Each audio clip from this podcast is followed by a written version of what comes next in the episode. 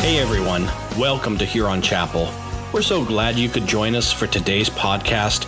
If you have any questions or want to learn how you can be more engaged with our church, check us out online at huronchapel.com. Thanks for listening and enjoy today's podcast. So, just a, a few comments to start. Uh, last Sunday happened to be at the back of the sanctuary when they were asking who's going to be here at the 9 o'clock service that could volunteer to do the uh, uh, scripture verse. And I couldn't help but notice no hands went up. so, so I was a little bit concerned when I came in this morning, but it's great to see uh, so many people, uh, so many people here. And uh, I also want to acknowledge the people who have gone before me. I don't have a piece of awesome art. I'm not memorizing an entire book of the Bible. and I'm not even memorizing uh, an entire chapter. Um, the uh, one of the uh, the most profound uh, verses in uh, uh, for me is one I memorized when I was a teenager.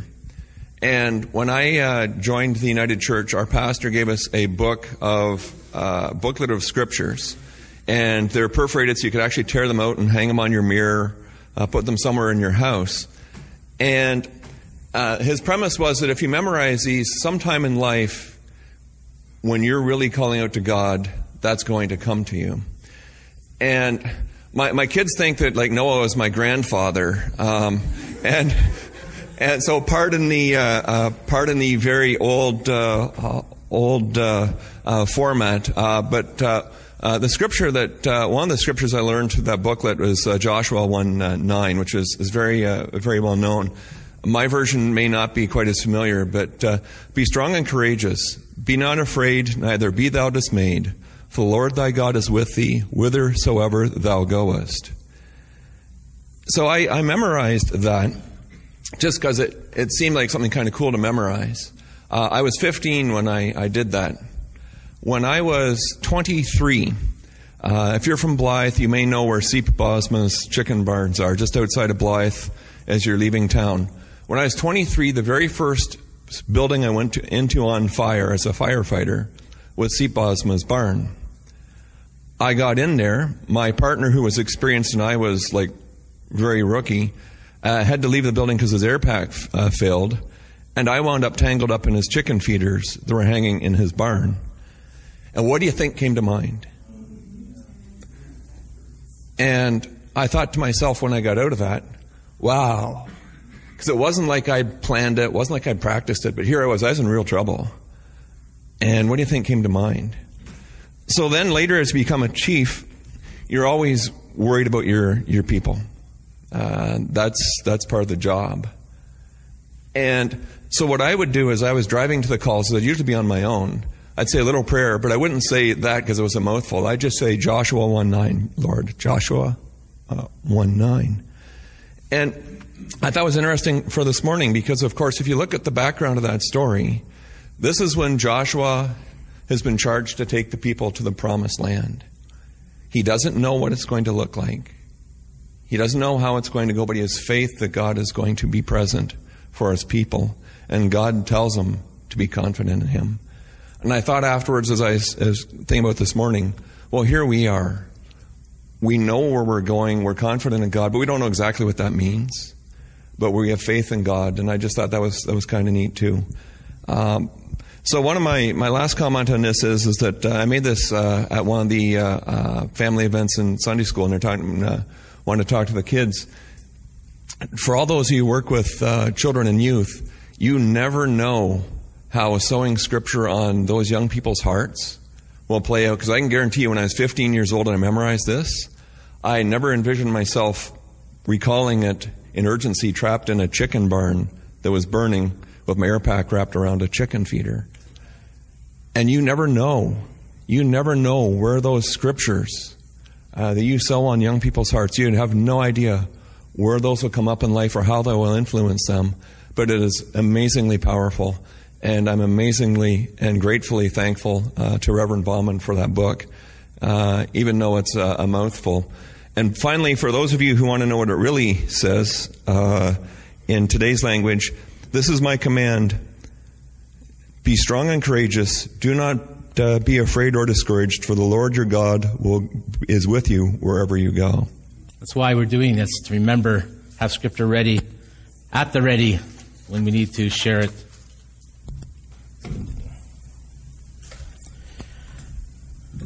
All right.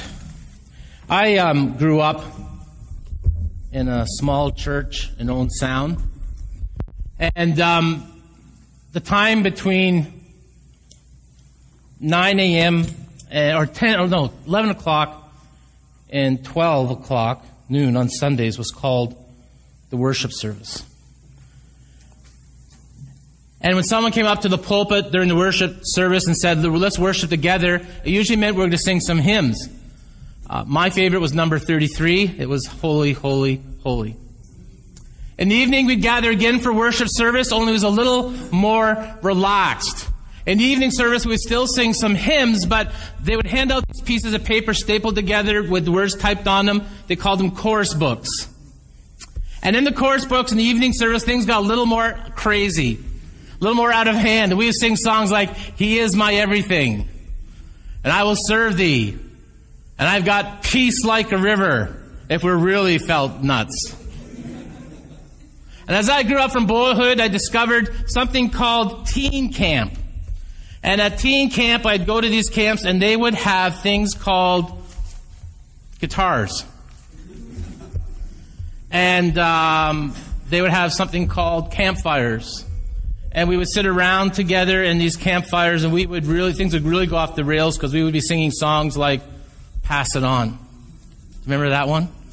How many, how many, come on, how many are my age? You remember that one? It only takes a spark to get a fire going. And then when I went to pastor my very first church in Blue Mountain, a small rural church where I fell in love with rural community and rural people, and the church was growing, but we were considered a rebel church in the area because we would sing choruses like, and the trees of the field will clap their hands. Uh, and we would spring up a well within my soul. We'd actually jump and spring up a well. And we use something, now this, this, don't, don't get too excited, but we'd use something called an overhead projector to put the words up on the wall. And we were considered the rebel church in the area. And there were some teenagers in that church who formed a Christian rock band. And they knew I played guitar and said, Pastor Mark, will you help us form this band and would you even play with us? And so I did as an old man, play with some young teenage kids in this Christian rock band and we rocked it out. We played songs like Jesus Freak, which is a favorite. We wrote our own songs. We played in high schools. We played in oh, arenas, we played in churches for youth events, and we did all this. I remember one Sunday evening playing at a Presbyterian church in Thornbury, and another speaker got up to play a song and sing a song I'd never heard of before, but I've sang it many times since. And explained the, the meaning behind this song and what it meant. The, the church where he was leading, uh, the, the songwriter, that, that worship was starting to get distorted and became more performance oriented and entertainment uh, oriented, and he felt it was getting away. So for I think a year, they got rid of you know all the fancy stuff, and he wrote this song, and you'll know the song. He said, "When the music fades, all is stripped away, and I simply come, longing just to bring something that's of worth that will bless your heart." He's talking to God. I'll bring you more than a song. For a song in itself is not what you have required. You search much deeper within through the ways things appear. You're looking into my heart. And he says to God, I'm coming back to the heart of worship, and it's all about you. It's all about you, Jesus. I'm sorry, Lord, for the thing I've made it when it's all about you. It's all about you, Jesus. And we know that worship is more than just singing songs to Jesus, but how much more? We know that worship is not is more than just, you know, my music, but how much more? We know that worship is more than just the hour we spend with our church family on a Sunday morning, but how much more? And we find the answer in Romans 12, where the Bible tells us this. This is how much more, brothers and sisters, in your sermon notes and on the screen. I plead with you to give your bodies to God because all He has done for you. Let them be a living and holy sacrifice. So we're to give our whole lives as a living and holy sacrifice. That is what is required from us. And then the rest of the verse says, the kind he will find, God will find acceptable. This is truly the way to worship him. How much more than songs in a church service? Our whole lives, he says, are to be offered to God and worship. Not just my songs, not just my coming to church, but when I speak, what I say at home, what I say at work. Not just when I behave well in church, but on Sunday morning, but what I'm doing when I'm alone at home, when no one's looking. This is when I worship God. If you were to ask God how He wants you to worship Him and you're getting ready to uh, sing Him a song or getting ready to attend church, he, I, th- I believe He's first say, listen, first give me your whole life. This is truly the way to worship me. Everything, all things, and everything. I'm sure God loves the songs. I, I, I, just, I just felt His presence here this morning singing to Him because it's all about Him. I know He loves that. It's a blessing to Him. It blesses us. But He longs and requires even more than that.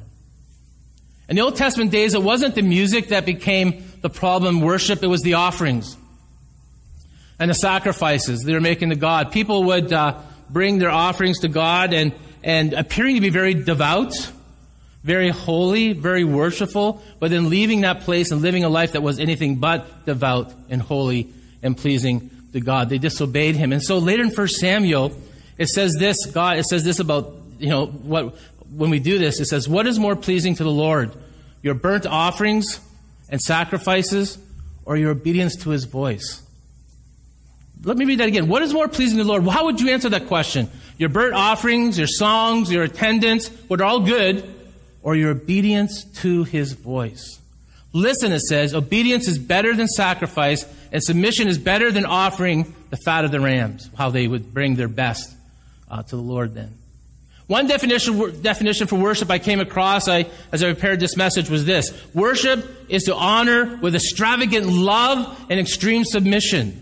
I love that because it's not just I love and I submit. Extravagant love and extreme submission. That's how we respond to God, not just for a little bit of a time or just with a song, but with all of our lives. The worship doesn't just touch our life, it, it, saturates our life. It is more than Sunday, it's more than a song, it's more than my offering. It's presenting our whole lives to God, saying, My whole life is an act of worship to you, God. Do you believe that? And when we're in sermon and small group series right now called Response, and today we're talking about response and worship. We've, we looked already in, uh, from 1 Samuel how we respond in following God. We spoke how we respond to God and knowing He cares for us and values us. That even if we think we're nobodies, that's probably a good uh, premise for God to use you because He tends to use people like that. And then we spoke about how last time we responded in anguish. And if you haven't figured it out today, we're talking about how we respect, so respond in an act of worship. So far, so far in 1 Samuel, we've been introduced to four key players. There's, there's Hannah, who really uh, takes center stage at the very first chapter. Hannah is a, a godly woman, loves God, but remember she's unable to have children, and that was that's not only a, that was a, a very uh, tough burden for her because back in that day, especially because that was carrying on the lineage of your family, and maybe the Savior was they knew was coming out of uh, someone who's born and uh, of, of, an Israel Jewish woman, and, and, she was not able to participate in that, and so it bothered her. And she had a husband named Elkanah who loved Hannah, again, a godly man who worshiped God. And Elkanah uh, loved his wife, but as the culture permitted in those days, God did not promote this, but permitted you to take a second wife. And so he, Elkanah, took another wife named Peninnah, and Peninnah was able to have children and bear children, many children. Uh, and Hannah was not. And what made it really bad was Peninnah would taunt and mock Hannah for not having children. Look what how God is blessing me. Look how I'm providing for our family, and you're not. So Hannah had this great weight. And the, we were introduced last time to Eli, just a little bit. Eli is the priest of the temple in Shiloh where Hannah and her family came to worship. And so now we're going to uh, kind of give some um, background to where we are. And uh, uh, I just want to say that, first of all, worship is mentioned three times in the chapter 1. Uh, in verse 3, it says each year Elkanah would travel to Shiloh to worship, so he and his family would travel to worship. Um, it was a habit for them, something they were they do. Everybody would come that for festivals. Verse 19 says this the entire family got up. I love that. The entire family got up the next morning and went to worship the Lord. It was a family affair. The entire family went to worship God. Worship can be done quietly by ourselves. That's true, right? And it would be a very powerful time. But certainly there's this wonder and enjoyment when we come together as a family or as a church family to worship God together. Don Whitney in his classic book, Spiritual Disciplines, writes this. It's in your sermon notes. There's an element of worship in Christianity that cannot be experienced in private worship or by watching worship. There are some graces and blessings that God gives only in the meeting together. I love that term. In the meeting together with other believers. And of course, the Bible encourages us to meet together as well. It says in Hebrews, let us think of ways to motivate one another. How? To acts of love and good work. And let us not neglect our meeting together, as some people do, but encourage one another, especially now we see the day of his return is drawing near. And we see that earthquakes, rumors of wars and wars. We know that his time is near, and so we want to encourage one another. Please come and hear the word of God. Let's worship him together. Let's come together, and encourage one another, especially in these days. But the third mention of worship in the first chapter is where I want to take note of today. I'm going to invite you to turn to 1 Samuel chapter 1 if you haven't already. We're going to read a little background leading up to the text today. 1 Samuel chapter 1. It won't be on the screen. It won't be in your notes. So if you can have a chance to find that, that would be great.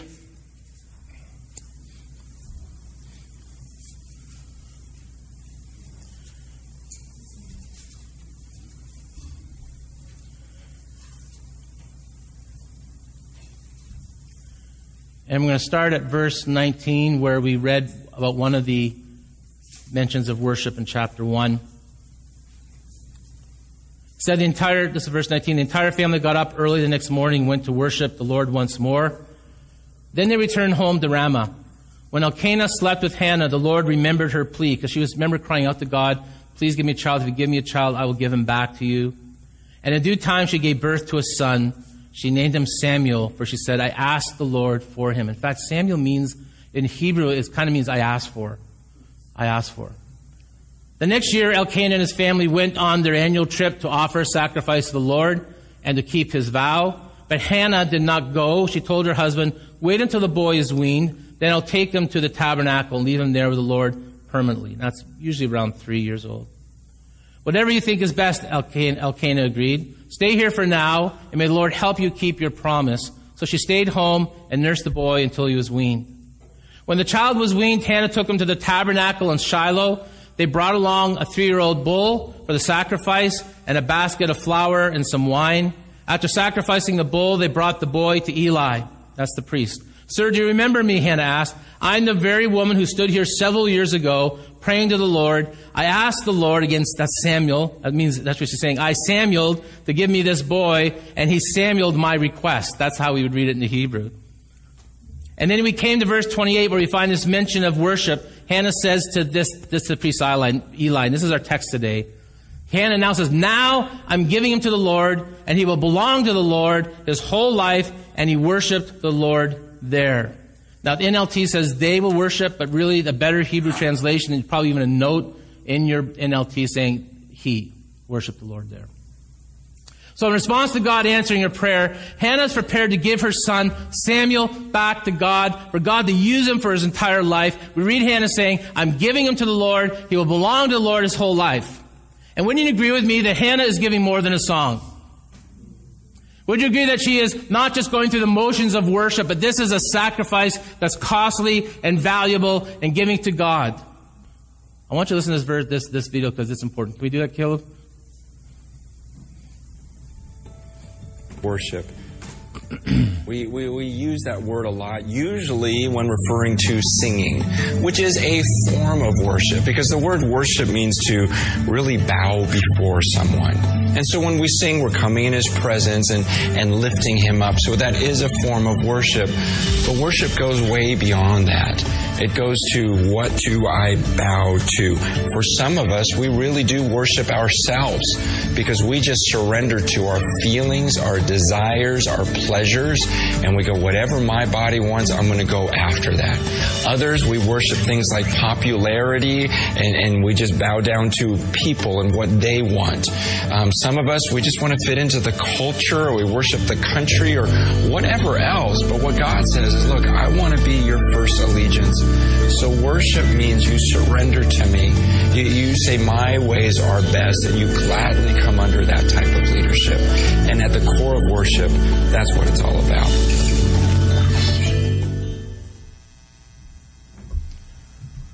So in that um, video, it's Francis Chan describing defining worship for us, and as you know, he defines it as to bow down before someone.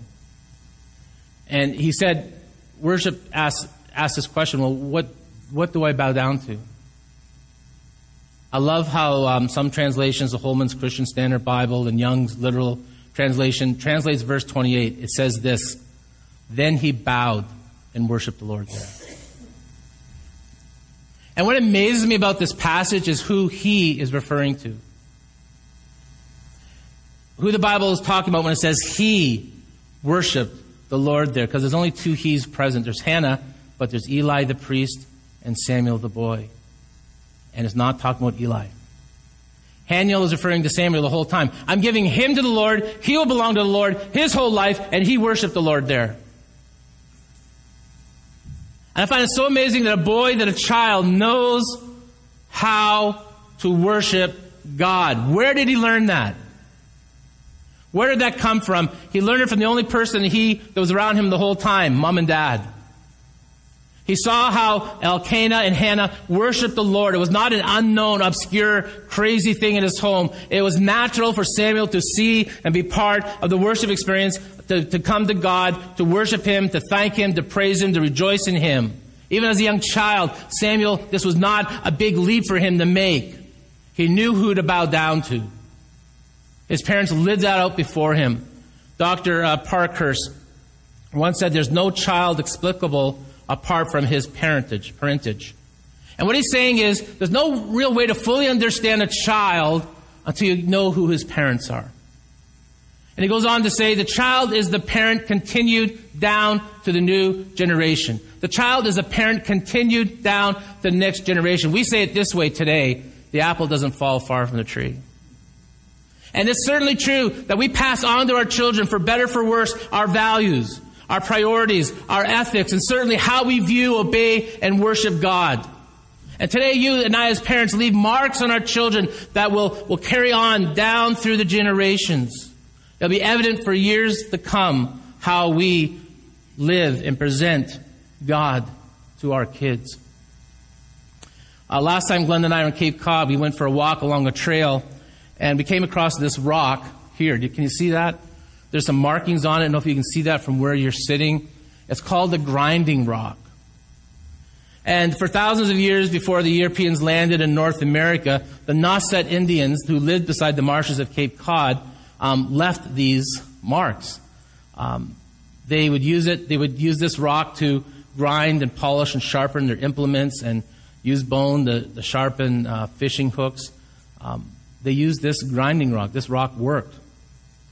And the marks I, I, find amazing are still visible today. I think, you know, years, hundreds of years ago, over a thousand years ago, uh, a, a Nauset Indian native person would be standing there sharpening something so he could hunt, so he could fish, so he could provide for his family. Um, this is the grinding rock. And in the same way that the marks are visible for us to see today, if you were to go to that place, I feel that the marks that we leave in our children will be evident. They may be marks that of faith that worship God, or they may not be. In uh, my prayer this week, I came across this prayer that I've been praying, and, and, it, and it says, Father, thank you for reminding me today that the legacy I leave behind is my choice. I, that hit me. Thank you for the legacy I leave behind. Oh, it's, it's my choice. It's what I do today. And when your children are ready to go out in the world on their own, will they know, like Samuel, how to worship God?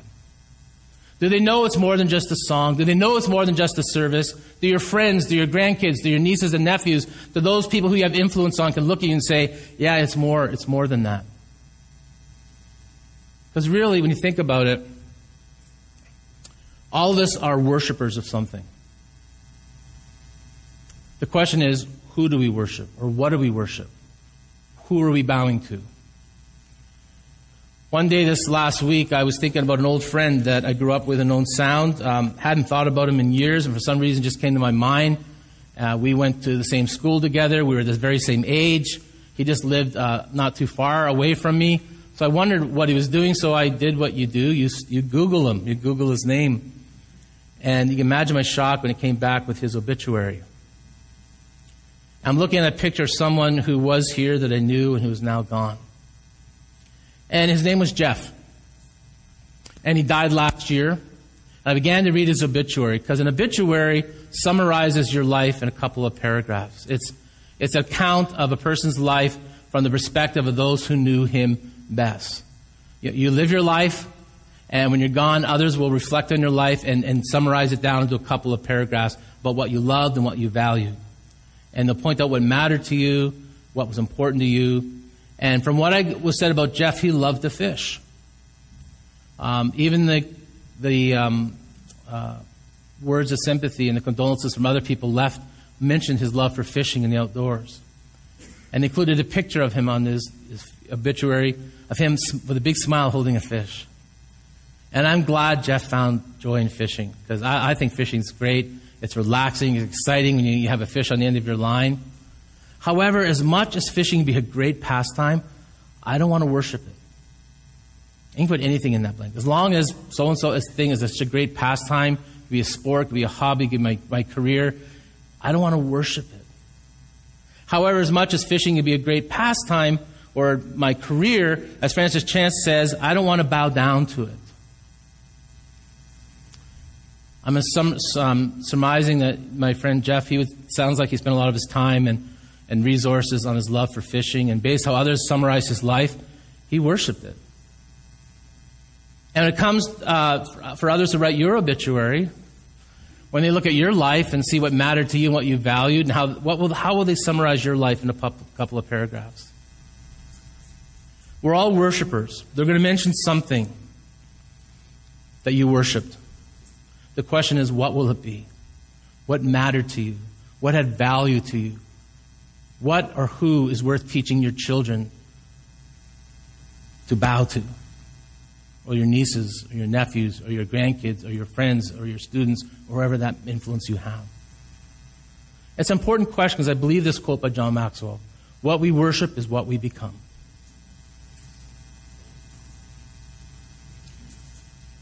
If we worship material possessions, we tend to become very materialistic. And the Bible, Solomon calls that a serious problem because the toil and fret, he says, over something that has no eternal meaning, because it doesn't have any eternal meaning, it, it, leads to destruction, is a sin. If we worship self, guess what we become? Selfish. When we worship God, we tend to become godly. That's the plan. And we, we, we come to discover His purpose, His meaning, His salvation, His power, his direction in our life. And it does have eternal meaning to us.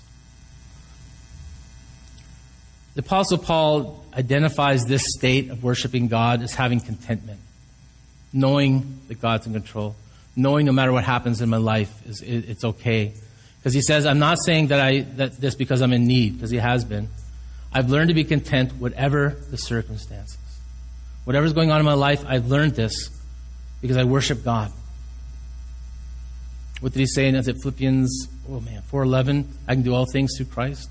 I worship the God, not people. I don't worship things. I worship God. And here's a little exercise I want to leave with you today. Based on the Bible reading Mark gave us from Philippians, that can help direct our thoughts and our focus on the things of God. And as we do that, we're worshiping Him. And we're focusing on Him and not those things around us. There are, these are ways we can worship God and help us. So First of all, in your notes, rejoice in the Lord always, it says in Philippians 4 4. Rejoice in the Lord always. Paul says to rejoice in the Lord, not circumstances. If you rejoice in circumstances, some days you're going to be up, and some days you're going to be down, and then you're going to be in between, you're going to be up, and then down, down, down, down. If we really examine things, we can always find reason to rejoice in the Lord. We can do this in song and testimony and praise to Him. Second thing you can do based on Philippians, instead of being anxious, pray. That's in verse 5. Wouldn't it be great at the onset of anxiety, the first thing we did was we prayed? We didn't let it run up, have control and dominion, but we stopped and said, God, this is how I'm feeling. This is what's happening. I just want to pray to you, who's all knowing, all in control, who has all strength. To practice the peace of God, to guard our hearts, to worship Him, to thank Him, even in this circumstance. It's one that caused me to be anxious. And then finally, adjust our thought life. Philippians 4 8. That's tough. Directing our focus on the things that are true, right, lovely, and honorable will draw our minds to what is praiseworthy. We just came through um, Thanksgiving. I love Thanksgiving. I love getting together with my family, visiting, going for walks together, eating turkey and, and stuffing. One of the things I appreciate about Thanksgiving is that it causes us to focus on what is good. And it causes us to recognize that these blessings come from God. We know that and we get that. And Philippians 4 8 says, Fix your thoughts on what is true and honorable and right and pure and lovely and admirable. Think about these things that are excellent and worthy of praise. God, these are the things. They are worthy of praise in my life. I know they come for you. I'm thanking you. I'm praising you for them. Because when life gets difficult, one of the first things we let go of is thanksgiving. And here's the thing about Thanksgiving it's very difficult, if not impossible, to worship God without it. How can we worship God and not praise Him and give thanks to Him? I guess we just sing a song, or we're just sitting in church. If that's all it is, then you could do that. But if it's more than that, it's very difficult to praise and worship God. I told you this story before I want to close with, but it impacted me as a young man. I was in school in Winnipeg, and one of my fellow students' name was Wenzel and we became uh, friends. And Wenzel um, got word while we are in Winnipeg. He was from Prince Edward Island that his, his brother Junior had died suddenly, and it was it was ter- they were a close family, so he was very upset. They went home for the funeral. When he came back, he sat Wenzel and said, "Tell me what? How was it? How are you doing?" I said, "Mark, the craziest thing happened during the funeral. I'm standing there, and you know, I'm just I'm just not wanting to give thanks. I'm just so upset that God would allow this to happen to my brother, leaving his family." Leaving us, you know, with this void. And God said, Wenzel, he said, I heard God say to me, I want you to praise me. What?